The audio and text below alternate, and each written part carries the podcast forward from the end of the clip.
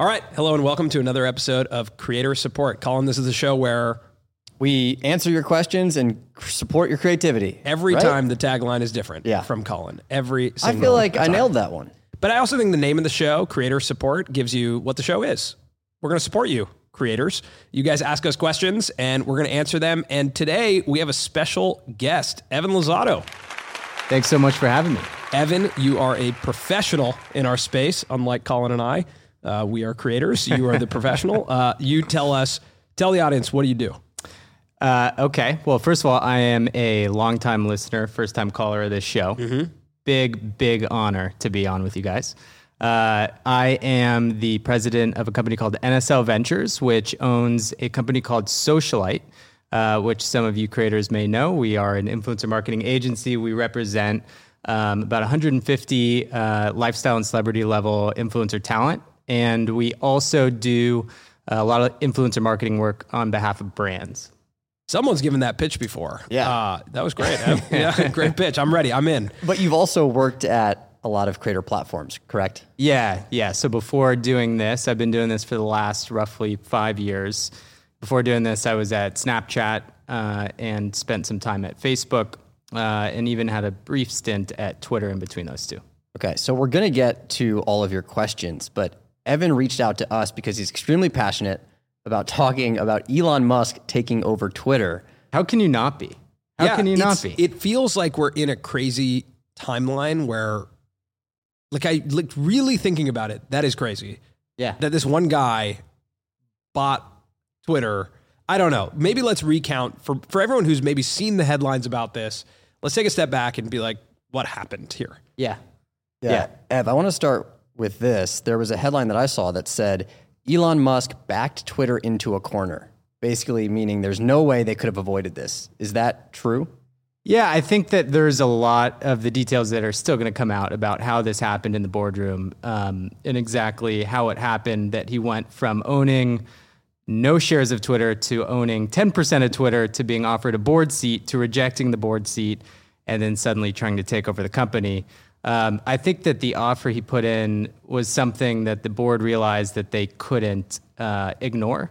Um, and you know there was the whole drama around a poison pill and all that stuff, uh, which you may have heard about in the news. But So let's pause. A Yeah. poison pill, which I learned about this week, uh, is really interesting. A poison pill essentially suggests that, like, when once he owned nine percent of the company, it suggests that no single shareholder could have owned fifteen percent. Is that right? Yeah, I think they set it at fifteen percent. It's it's the board can set that level where they want, but essentially, once somebody owns fifteen percent of the company or tries to buy it on the public market, um, the the board can essentially dilute that shareholder by issuing more stock to the other shareholders. So, not to get into an M and A podcast here, because I don't no, think but that's it's, the, it's, the it's helpful here. to understand because there was a moment where the board was like, "No, we don't. We don't want a single shareholder to be able to own more than fifteen percent." Yeah. But then this guy owns hundred percent now. Yeah, so it's it begs the question whether maybe that was a move of leverage on behalf of the board, knowing that they were going to have to negotiate with Elon, and maybe this was a point of leverage in that negotiation. But um, we'll find those details out later. It's just crazy that this, the richest guy on the planet, who has never ever been in the ad market, he's never been in social media. He uh, does cars and rockets, decided one day that he wanted to own what he's calling the digital town hall because he's has has some gripes with not to get into the gripe segment too early because I know that's coming. That's coming. But uh, he's got gripes with how um, the the platform moderates free speech and content in general. And it, it to me it begs the question whether you know knowing Elon Musk and knowing he is uh, you know he's done some crazy crazy stuff um, and he's he's posted stuff on Twitter that has caused firestorms for himself and for other people. Does he really know what he's getting himself into? I think that's the biggest question that I have on my mind is does he really understand the implications of going and owning Twitter, changing the rules and regulations and policies of, of the platform? What that's going to mean for the revenue that Twitter is able to make, mm. what it's going to mean for the user base, what it's going to mean for the experience, and is he willing to lose all the money he just put in because those kinds of things could change, if not destroy, the platform itself. And I just think it's fascinating. I, I, am not here to take a stand or have a take specifically on the left or on the right. It's not a political podcast, obviously, but I feel like it's just a fascinating story and one of the most fascinating things to happen in social media in a really long time. Yeah, I agree. I mean, we we've been talking about how seeing like a creator on a platform by the platform. Yeah. Even that is just fascinating to think about, right? Absolutely. He's a creator, he's an influencer. Yeah. He doesn't necessarily monetize his audience in the way that other creators do, but he is, yeah, an influencer. Like he has somebody- meme dealers. Yeah, yeah. he posts some of the most viral memes on the platform. Yeah.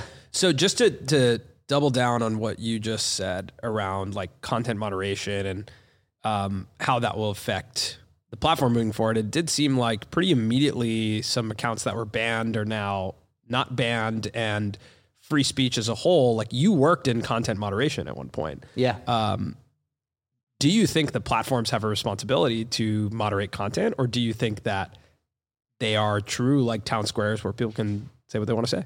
I think it's somewhere in between those two things. And I think that's what's going to be fascinating is Elon Musk going to try and find where that line is. I mean, I think content moderation is not a new topic, right? I remember when I started at Facebook, one of my first days, I showed up to the office and there was a huge contingent of protesters, mom protesters, protesting the ban on breastfeeding content.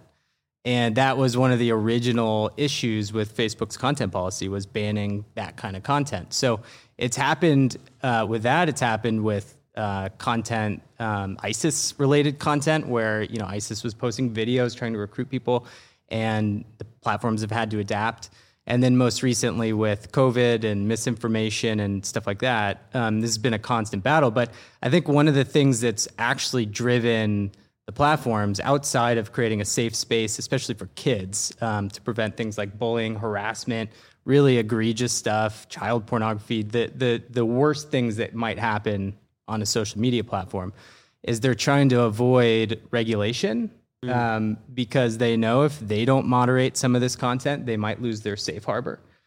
And two, to create a brand safe environment on their platforms so that advertisers are willing to spend money on those platforms. If they can't create and guarantee a safe platform, advertisers have plenty of other places to put their, their dollars, right? So I think there's not just a moral obligation, there's also a business obligation to do it. And what's so interesting about the Elon Musk takeover is he is basically pulling it off of the public market, right? He's privatizing the company. So it's not beholden to the same revenue targets, user targets, anything like that that it used to be. So in a weird way, taking it private was the only way to make Twitter a public utility again and not be beholden to Wall Street demands around revenue and user growth. So I think that's one of the the fascinating like um, ironies and and um, yeah the conflicts of this whole thing. I wonder how much this actually affects creators on Twitter because unlike YouTube, where creators have a true partnership with the platform where we split revenue, the advertising revenue, that does not happen on Twitter. So if advertising went away and Twitter found some way to exist, as a creator, I still get the same reach, the same distribution, the same ability to connect with my audience. So does it really affect creators or would it affect creators that much? Yeah, so I think it will, and I would encourage anyone who's got a Twitter only following to think about diversifying their audiences because, again, an advertiser, I bet a lot of these conversations are happening right now at Twitter where advertisers are worried about what the content um, moderation impact is going to be, and they want to put their ads in a brand safe environment. This is one of the biggest trends of the last probably five years, and it really ha- started around five years ago, was brand safety. And that was a big topic for YouTube for a long, long time. Um, can can Twitter guarantee a brand safe environment under these new policies? I don't know how they can, and I think a lot of advertisers are going to wait and see. I think that affects their direct spending on Twitter, but also spend with creators. Um, and they do do some. It's different than YouTube, but they do partner with media uh, organizations on monetizing video content. Um, but I don't think creators have access. There's a to those couple of creators that have access Sure, to yes. it that you, you can watch and you'll see like a pre-roll ad play before. Um, but yeah, that's that's a really interesting uh, subject right there. Is like advertising in general, and that a- advertisers want brand safe environments. And, Yeah. and and the, the the definition of brand safe environment is a little bit subjective to the brand, Right. right? Yeah. And uh, in a, in a way almost non-controversial is what Yeah. they're looking for right Right. i mean somewhat controversial, maybe, but they don't want to piss anybody off. They don't want to be next to content that, um, you know, uh, the the type of content Elon Musk might be bringing back to platforms. Wow. Yeah, it's unbelievable. Like his quote was free speech is the bedrock of a functioning democracy and Twitter is the digital town square where where matters vital to the future of humanity are debated. Do you agree with that? I, I mean, I love that. It's very uh, mission driven. I don't know that, uh, you know, just given how many users are on Twitter compared to some of the other platforms out there, I don't know that they can stake that claim. But there is something really unique about Twitter in that it's not videos and photos. I mean, there is some of that content, obviously, but it is more of a stream of consciousness platform and, and does reflect the consciousness of society in a way. But um, my Twitter know, is primarily just like hot takes, memes, and, and NFTs. Yeah, yeah, yeah. Same.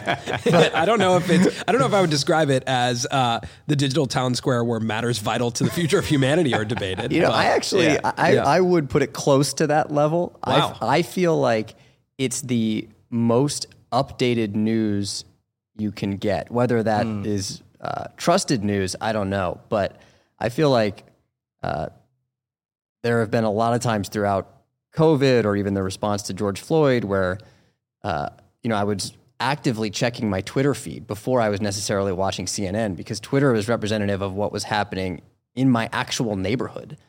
Like you could follow accounts that would tell you things that were happening in yeah. Venice, in mm-hmm. Santa Monica, and they were updating like every 30 seconds. Yeah, that's you know, and yeah. that's an interesting thing where I don't know where where else do you where get else that? do you get that? You're not yeah, getting that on local news. You're not getting that on CNN. Like not that's getting Twitter. on TikTok. You're not getting it. Yeah, anywhere else. I agree.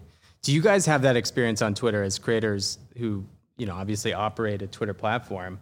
Some of the um, one like spam bot type stuff, but also are people engaging with your content ever in a more political way than they might in other on other platforms? Mm, well, we do have a lot of spam bot type things happening yeah. where we're getting tagged specifically in a lot of crypto things crypto. every day. Yeah, yeah. We're yeah. getting spammed with things like that. When it com- I wouldn't say we're getting an influx of maybe politicized content or anything like that, but people are much more willing to maybe debate us or push back on Twitter than we would find in the YouTube comments section, I think. Yeah, yeah. Like because there's a culture of dunking on people, of like quote right. retweeting and putting your statement above theirs and seeing if that can go viral. Right, absolutely. Yeah. Almost trolling.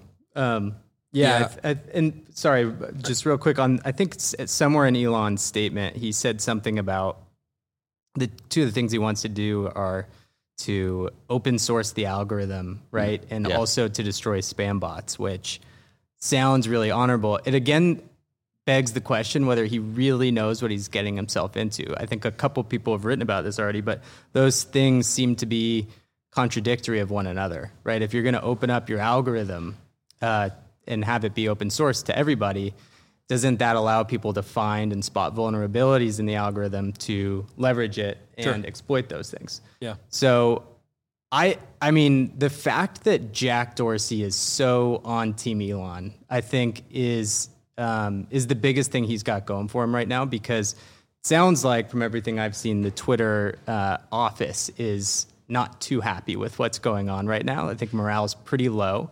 I found it shocking that he wasn't at the all hands that happened at the company just a couple of days ago. Right. Um, and you know he's not the most popular guy there right now. I think 99% of political donations from Twitter went to Democrats in this last election cycle.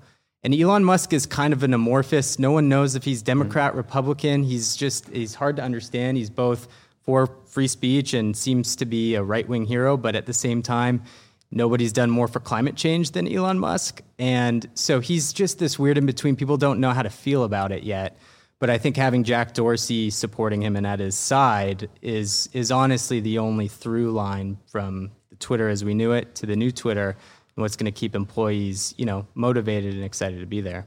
I think what seems obvious to me is that Elon Musk does not have time to deal with matters at Twitter. Right. Like yes. there's not even a right. question. Yeah. I would think that he has a lot more things yeah. taking place that he is naturally suited for because he's a product guy, like to be interested in SpaceX and Tesla.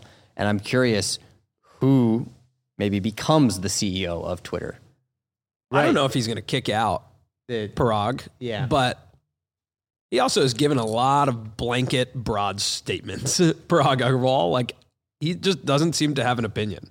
Um, everything he tweets seems like it was like extremely manicured and well crafted, like Yeah. in a room that he barely had any say in what he's going to tweet. yeah, So totally. it He's- doesn't feel like opinionated at all to me. And he doesn't, I don't know. I don't know. Maybe Elon puts in someone a lot more dynamic to make some actual changes. Because Twitter's, at least for me as a creator, Twitter's been largely the same. Spaces is the only thing that's new. Yeah. They're notoriously the platform that's like, what about fleets? Never mind. What about, you know, like they just Yeah. like throw things out and they're like, ah, never mind. Yeah, yeah. Yeah. We've been talking about an edit button, what, for t- 10, 12 years now. I completely agree. Yeah. Um, yeah. What do you think Twitter can do to like? Do you think Elon cares about creators at all? Like, is is that like is that even on his mind, or is it more about people being able to to express free speech? And do you think the like does that make the platform inherently more political than like creative? Right. Um, that's a great question. I think that he, you know, he's been very clear. He doesn't want anyone to leave Twitter. He obviously has some um, incentive to say something like that because he doesn't want the user base to decline. But um, again, I don't think he's thought that far ahead. He's really, really focused on this content moderation issue. Um, and I don't think he's fully wrapped his head around the value creators bring to the platform. Yeah. Once he does, he's going to care a lot about creators. I just don't, from what he said, I, again, it's hard to discern whether he truly fully knows what this business is and the value that creators bring to the platform. Yeah, Is that fair to say? that's fair to say. Yeah, I think it'll be really interesting to see. Like, I mean, we don't really. We don't monetize on Twitter very much, but Twitter is one of my favorite platforms. Yeah. I would say, as a creator. It's like a very fun platform and it feels like low impact. Like if you put out a bad tweet, it doesn't feel like anything. Right. When you put out a bad YouTube video, a bad Instagram post, like everything feels like the world's crashing down on you. For some reason, putting out a tweet that has no engagement, you're like, "Ah, I just, just has so- the lowest barrier to entry. yeah, just something I said that no one liked, but that's okay. the Move on to next lowest cost to creation. I think for you guys, I wonder how much LinkedIn has sort of like cannibalized what you guys do on Twitter because it's I feel like Twitter as a business platform is sort of it. There's something very similar about what's what LinkedIn offers, right? And the community that's offered there, and maybe who engages with you I mean. I'm I'm LinkedIning right now. Yeah. I'm a LinkedIn influencer. Yeah. I, I've noticed. Colin's not LinkedIning, but I'm LinkedIning hard. Yeah, yeah. I'm I'm Lincoln. I'm linking all the Lincoln, ends. I'm yeah, linking. I'm linking all the ends. All right, let's get to our first creator support question, huh? So our first question comes from Tohir. He says, "When Colin said we lack business professionals in the creator economy, my heart jumped in joy. I'm a director of operations, and my dream job is to work with creators and helping them run their businesses. Where and how do I get in?" That's a great question. Yeah. Um, you know, there's actually a lot of agencies um, in this space popping up. We've been around, Socialyte's been around for uh, over 10 years. So, um, you know, we were one of the first influencer marketing agencies to, to manage talent. But, um, you know, I think for the most part, there's a lot of ways in. It depends on what you want to do. Do you want to work directly with creators? Do you want to help scale a business? I think a lot of what we focus on day to day is how do we scale our business to support more and more creators and more and more brands? Do you like working with on the brand side, working with brands, helping them de- to develop strategies? And I think there's there's so many places that you can apply your skill set. Yeah, I think going in from either the the brand or agency side Yeah. offers you an opportunity to work with a lot of different creators. I think Ian from SeatGeek is probably one of the most, you know, known guys who worked at a brand and then was able to forge and like build bridges with creators and that allowed him to become a very reputable name or someone who knows how to work with creators. I mean, our friend Willis, who Yeah, worked sure. with us at Whistle, Yeah. then is now at FaZe Clan. FaZe Clan, yeah. Right? Yeah. And that Yeah. type of thing happens all the time when you work at an agency because you actually get to work with the creators on their business. They trust you, they're comfortable with you, and then you can. And oftentimes, Transfer uh, over. those types of people step out and then start their own management company or, you know, go direct with a creator. Yeah. And I think that's that's your best opportunity. And the, the space is becoming so much more professional that you actually can go get a job as, you know, even YouTube has a role called creator liaison.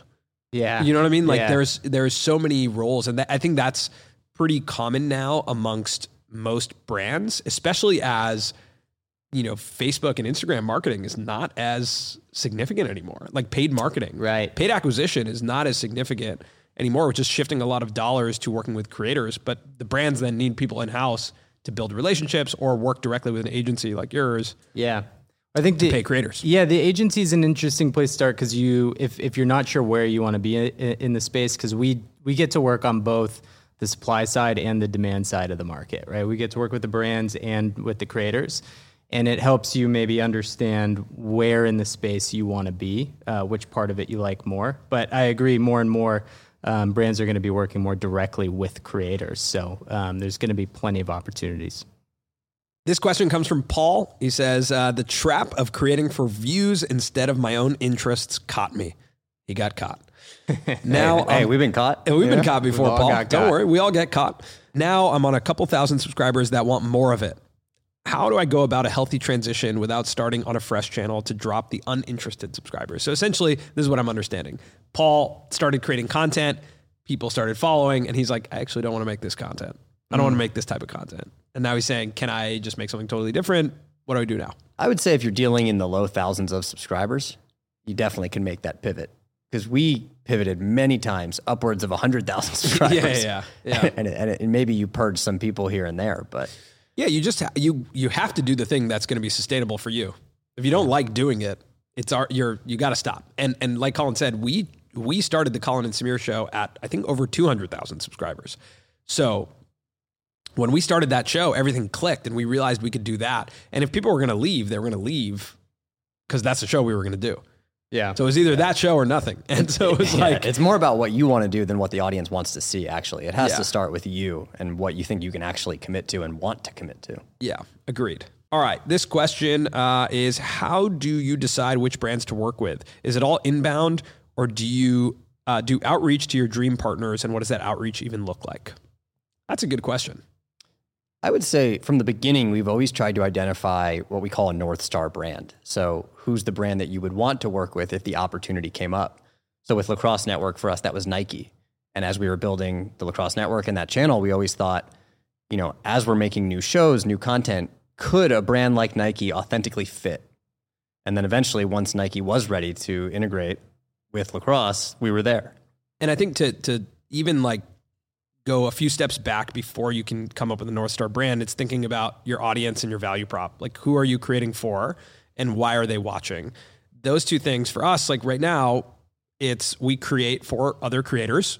So we are very clear about who we're making for. And then our value prop is we want to educate them, we want to educate and empower them. So it's you start to then make a list of who are the companies who have that exact same mission. Who are the companies who want to talk to creators and want to educate and empower them? You know, great example, one of our advertisers is Shopify. They have an effort right now where they want to educate creators on how to launch their own brands and they want to empower them to build businesses. It's literally our exact mission, and that makes it a really good brand fit. So when you have that audience and that value prop, essentially creates a mission statement, and you can just go out and say, well, who are the other brands that have the same mission statement?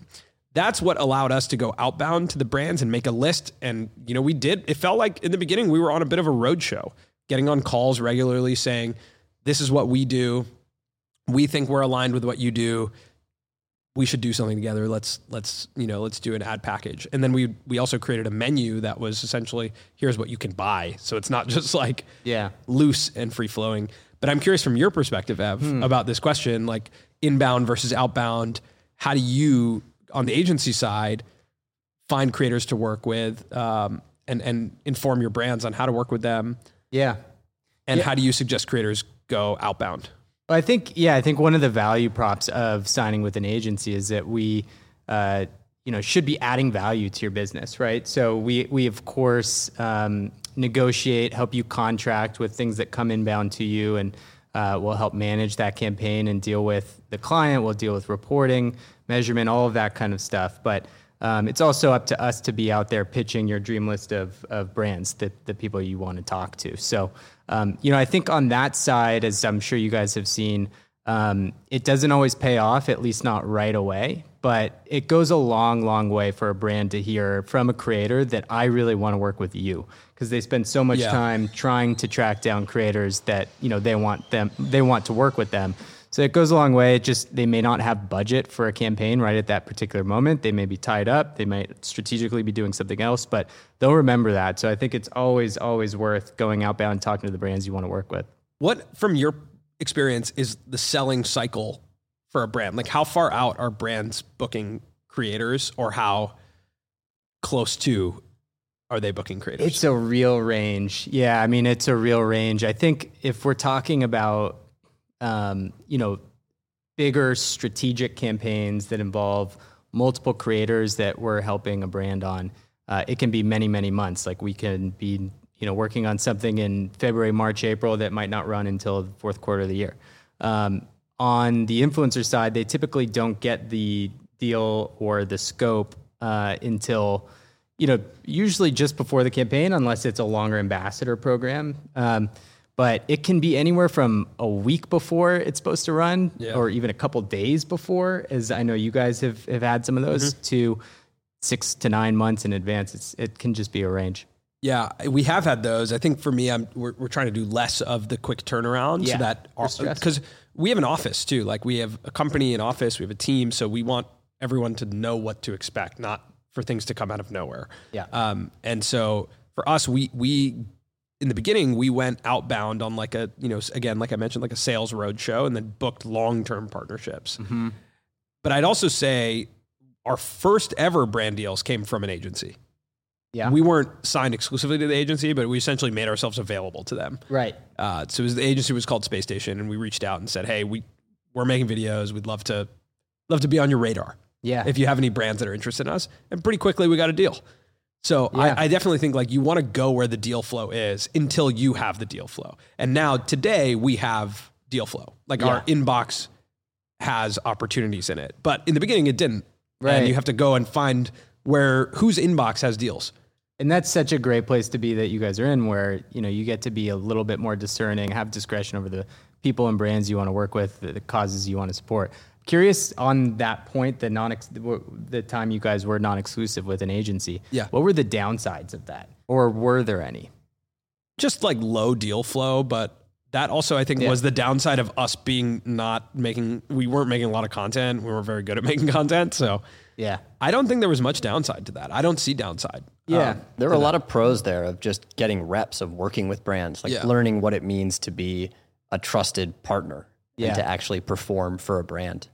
That's why I, I do think it's worth for a lot of people who are coming up, maybe trying to get um, a relationship with an agency, even on a non-exclusive basis, because who knows what the next program they're going to have that you might actually be a really good fit for, and they'll send it over to you. so Um, one one big mistake we made.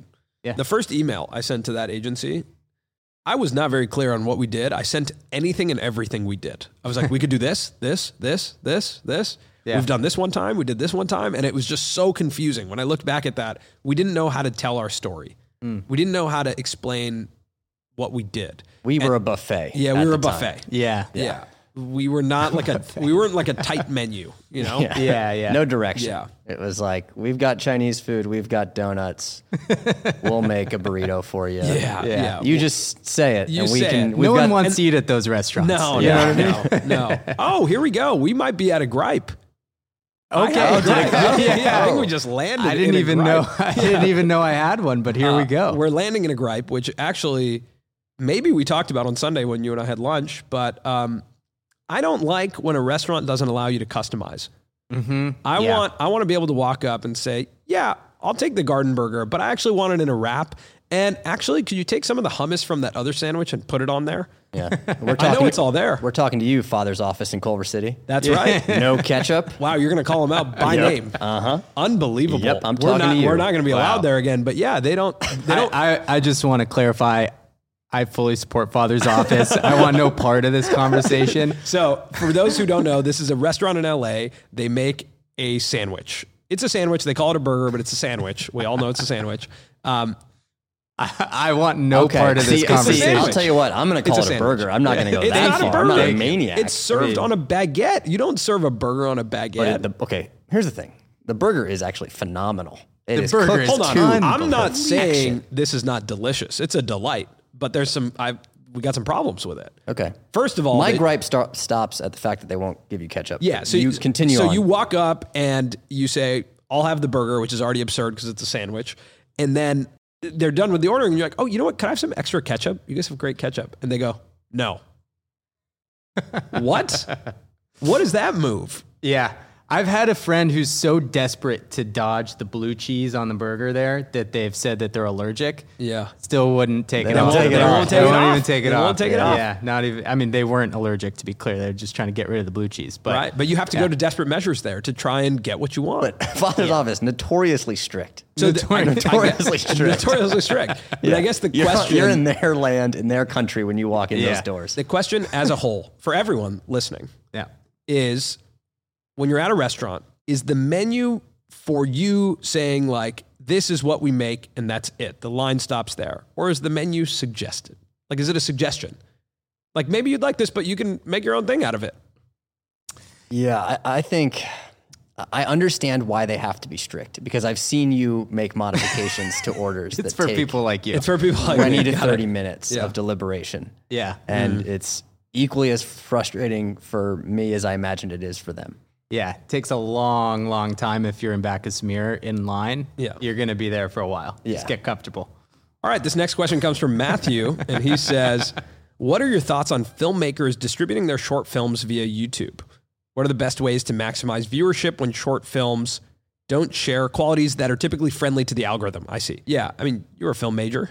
Interesting question, you know, for Yeah, you, yeah. big film guy. you want to play on my experience there. I um, you know, I, I don't think I'm necessarily the best person to answer this question, but um, you know, I think YouTube has become a space for all kinds of creators, and I think that's just one type. And if you know, you don't have to be on there to try and build a specific audience or community. You can be there to showcase your art. I think that's okay. I, I I think if you are looking for viewership, though, the uh, theme, subject matter, and the transformation that you're trying to have uh, needs to be consistent if you are looking to grow viewership. I've seen some great channels that make uh, outdoor documentaries, and all of these short docs are about showing you someone who's doing something extreme in nature Yeah, you know, and they all Yeah. share that common thread. So like you can subscribe if you like that type of thing. But I think if you're making all different types of films for all different types of people, you can't expect to to grow really. Yeah. it's all about the outcome you expect. You know, if you're just looking for a great way to distribute it, share a link, and who knows, maybe a lot of people watch it, then it's YouTube. If you need to make money from it, probably not. yeah. YouTube. Um, speaking of making money, question from Marilyn says, "Is it possible to make a living with 10,000 followers? If so, which platform?" That's one for you, Evan. Um, you know, I it, this is something that's changed a lot. I think over the last five years. I I would say probably not. Um, Interesting. Ooh. From ten thousand followers. I mean, I, I th- what what ultimately matters, and I know you guys have talked about this endlessly on your podcast and on your shows, is just what that audience is, what it represents, and what your authority and expertise is. If you if you are a creator who has a specific expertise, let's say you're a dermatologist and you've built 10,000 followers of heavily dedicated um, beauty influencers and activists and things like that. Um, I don't know what a beauty activist is, but I, I'm sure it exists. Um, I'm actively working on my beauty. I'm a beauty activist. um, you know, you might be able to because you know you're high in demand. You're seen as an authority in that subject matter, and people want that level of influence. But it, it really comes down to who those ten thousand followers are. Yeah, I, I think 10,000 fans, you can make a living. Mm-hmm. I think followers have become very much a vanity metric Yeah, because we see people with millions of followers who are, don't have much engagement. So I think like views per video, likes per post, comments, like that engagement is such a better metric of success. Yeah. But I, I kind of disagree uh, because I do think it's possible. Like I think that it all depends on your niche Yeah. and how niche that account is. Is it niche or niche? What do you say? It's niche. I say niche as well. Okay. Yeah, Niche. Thank God you said that. because I- we're going to get into another gripe pretty yeah, quickly. Yeah, yeah, yeah. I mean, I, I have a general gripe around words that you don't know how to pronounce because sometimes you're in a sentence and that word's going to come up and then you just panic and Right. you're like, is it, what am I going to say? Is that the word's fault or is that your fault? You're blaming that on me. That's not, no, it's the English language's fault. Why have so many different ways to say a word? And why have a French word in the English language? Would do you use the French pronunciation or the English pronunciation? You know what I mean? You know what? Another, like now we're fully into gripes, Yeah. but people who pronounce croissant correctly with the French pronunciation Oof. bothers me. How do you Yeah. pronounce it? Say it, Ev. croissant. No, that's not it. that sounded What did very you say? American. croissant. Oh, you're saying I'm people- saying when someone throws that into a sentence and they're like, "What you uh, you want to grab a coffee and maybe a croissant?" that Yeah, sounds croissant, borderline a offensive croissant. the way you just said it. yeah. Offensive. Yeah, something about it. Offensive. I think it's it's going to be fine on Twitter, but it might get taken down off of YouTube. yeah, yeah, yeah, yeah. We can go back to content moderation. That'll get moderated right off. what were we talking about? Oh yeah, people making a living. Yeah, yeah. with ten thousand followers. I think the thing is the um, I think you guys were saying similar things. Actually. Yeah, we were saying similar Yeah, things. yeah. Um, but the thing is, with all the different opportunities today, like you could make online courses. Yeah. You could make, uh, you know, an e-commerce brand. An e-commerce brand with 10,000 fans, you can make a living. Yeah. So it depends on what your monetization style is. Totally. Advertising might be tough, yes, that's what it what it but you could have a monetization style that's just different.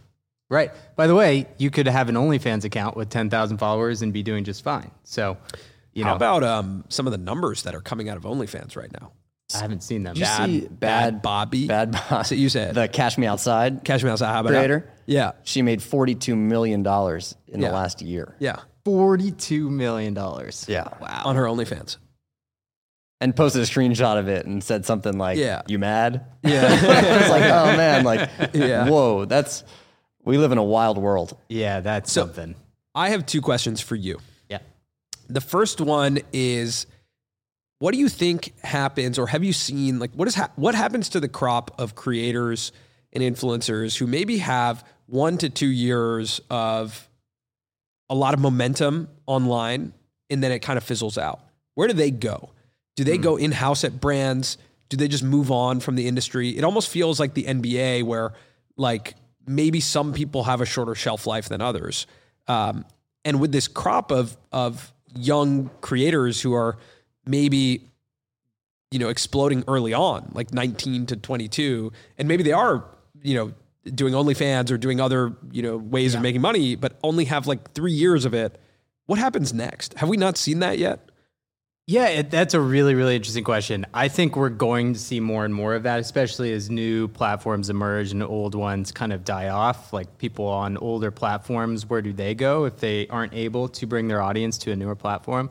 So it's definitely something that's going to happen. I personally feel and have seen in my industry that um, a lot of a lot of creators are going to agencies, they're going to the brand side and helping them build social followings. The skill set you get as a creator is kind of second to none in the marketing world, mm. right? You've learned how to develop, build, grow an audience and monetize it. You know, you know what works, what doesn't. You are extremely valuable to a company or to an agency or to other creators. So um, I think the career opportunities are there. I'm not sure exactly where a lot of people are landing, or a, a good example to give you of, Yeah. of, you know, this is how you should do it. It's a good point though that these skills that you learn as a creator will be valuable in our world no matter what. Yeah. Learning how to tell stories online, engage an audience online will be valuable. So even if you started at a young age, find some traction and then don't really want to run it by yourself, there's probably a lot of job opportunities, Yeah, which is so interesting. Yeah, it's like it's like a software engineer almost, where you know you might try and build a company and have a little bit of traction, and then for whatever reason the company goes under, but you can go apply your skill set at another company. You know what Yeah. I mean, and, and work towards you know work on a different product. It doesn't have to be your own company. Um, it's a very transferable skill set in today's day and age. Second question for you. Um, in this post pandemic world with live activations, retail, you know, omni channel marketing kind of picking back up, are creators going to see less advertising dollars now that the world is back open? You know, I don't think so. I mean, I you know, I think experiential um, for our business was actually a core part of our business uh, leading up to COVID. We did a lot of events. We um, run a uh, uh, an event called Simply. Uh, used to be called Simply Stylist that brings together bloggers. Um, uh, or used to bring together bloggers um, and, and stylists and things like that to help network and create uh, content together. And we had programming and conference style uh, talks at the event. Um, and there's still a lot of those events that are going to pop up. Things like Coachella that um, influencers make a and creators make a lot of money on. Right, they're being asked to attend um, see. to create content at those events. So I actually think it opens up a new revenue stream as as much as anything. That's an interesting take. I like that. You just got to be willing to go to the events. Right. Yeah. or be a creator me that, that can integrate at the events. I'm saying like the proverbial you as a Got it. creator, like the, Yeah, yeah. the things that you create have to be able to like integrate with those types of events. You have to be willing to. We could perform at Coachella, Colin and Samir show live at Coachella, in between sets, in between Rufus Du Sol and Imagine That was a good one, Dragons. though. Rufus Du Sol. And somebody else. I'm just trying to throw out. Whenever I imagine any I music been to Coachella festival, in a long Rufus time, Du yeah. Sol is there.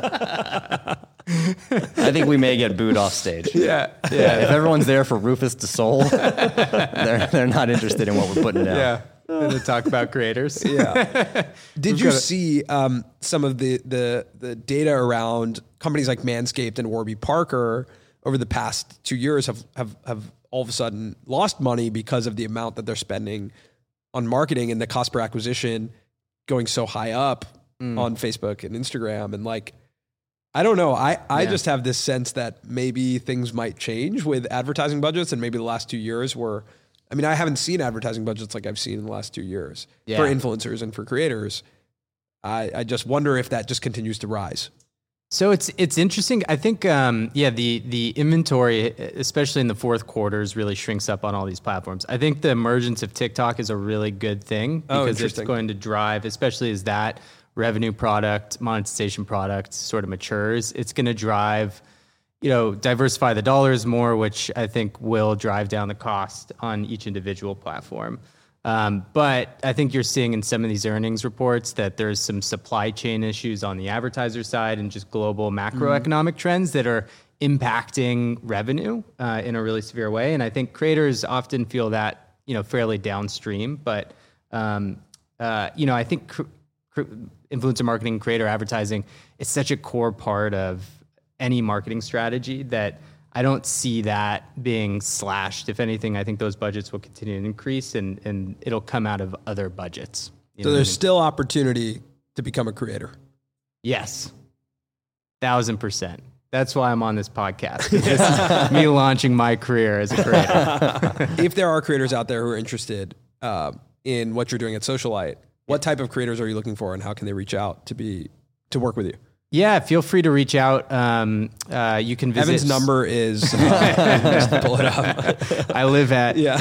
Um, uh, find us at socialyte.com. Um, and, uh, and we actually have a uh, full page contact form for anyone who's interested in working with us, either on the brand side or as a creator. Um, be happy to talk to you and get in touch. And you can, you can see a list of the creators that we manage on our website if you're curious if, if you might fit in with that type of roster, that type of talent. Right? Awesome. Any more gripes before we get out of here? Uh, I do have a gripe. Okay. Why do earthquakes seem to only happen at night when it's scary? Yeah, I've thought about that. You know, Yeah. Yeah, Never have I experienced Yeah. a daytime quake, a DTQ. a DTQ, I- ever. I think I've only experienced one in my life. No, you've you grew up here. There's no way you've only experienced one. No, no, no, not one earthquake. One daytime. Oh, one daytime quake. Yeah, yeah. The big one was at night, and it was terrifying. Yeah. When we were kids. Do you remember that? Oh, I remember it vividly. What It was happened? Horrifying. What happened? You happened? guys at your- already have what a happened quake at that the you call the big house? one. I thought the big one's always the one that hasn't come yet. No, we don't talk No, about. no, we don't talk one. about that. Okay, Colin. all Yeah, we cut don't, that, we don't cut say that, that cut out that out, loud. cut that out, cut no, that the out. big one was the Northridge quake. Got it. We all know the Northridge quake. I was in my bed, bunk beds with my brother. The house is violently shaking. Uh, I, w- you know, obviously wake up. My brother's shaking me and being like, "Come on, come on!" And we get under. Uh, we had this uh, table tennis pool hockey table. Do you guys remember those? Yeah, three in yeah. one. Yeah, Yeah, it let- was the best Christmas, hockey. of my, Incredible yeah, best Christmas Yeah. of my life. The box was huge. Yeah, that was sick. Um, so yeah, we got under that, and that's all we knew. My brother knew like we were supposed to get under something, but things were like falling off the walls. It was terrifying. And then we go out to like the main area where my parents were, and my dad's face was all bloody because something fell from on the wall wow. on his face while he was sleeping. And so that added to the panic of like, oh my God. And we all kind of huddled together underneath this like archway uh, until it was over. And we, we turned on a radio to listen. Wow. Yeah, to like listen to what was going on.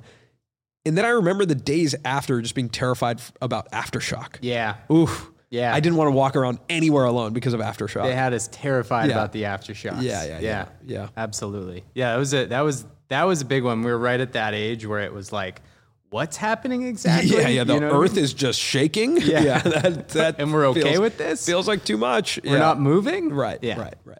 So if we were to just recap the gripes here, we're Yeah. Uh-huh. looking at earthquakes at night. Daytime, it's fine. No, no. Daytime's not fine. I'm just. I don't know. But the gripe is really with the with the. the gripe is with earthquakes in general. Uh, I think it was with the timeliness Okay. of, deal. of the Fine. quake. Yeah. Yeah, If we we're getting can we can specific. do an instant replay on Yeah, it. we, you guys can play that one back. Next, it's going to be restaurants that don't make you that don't let you make any adjustments. Yep. And we had a third gripe, didn't we? Yeah, um, it was saying croissant. Oh, yeah, yeah, yeah. yeah. Instead of Yeah, yeah, croissant. that- Yeah, the okay. Words that are confusing of how to pronounce them. They have too many options of the optionality of pronunciation is Those upsetting. are those are totally rational, Yeah. well-rounded gripes. Well, thanks for listening to this episode of the Colin and Samir Show uh, and creator support. If you have a question, you can ask us on thepublishpress.com slash creator support, uh, or you can subscribe to the newsletter, The Published Press, and there'll be a link there where you can click on it and ask your question. All right, Evan, thanks for joining, Thank you. and we'll see you guys next week.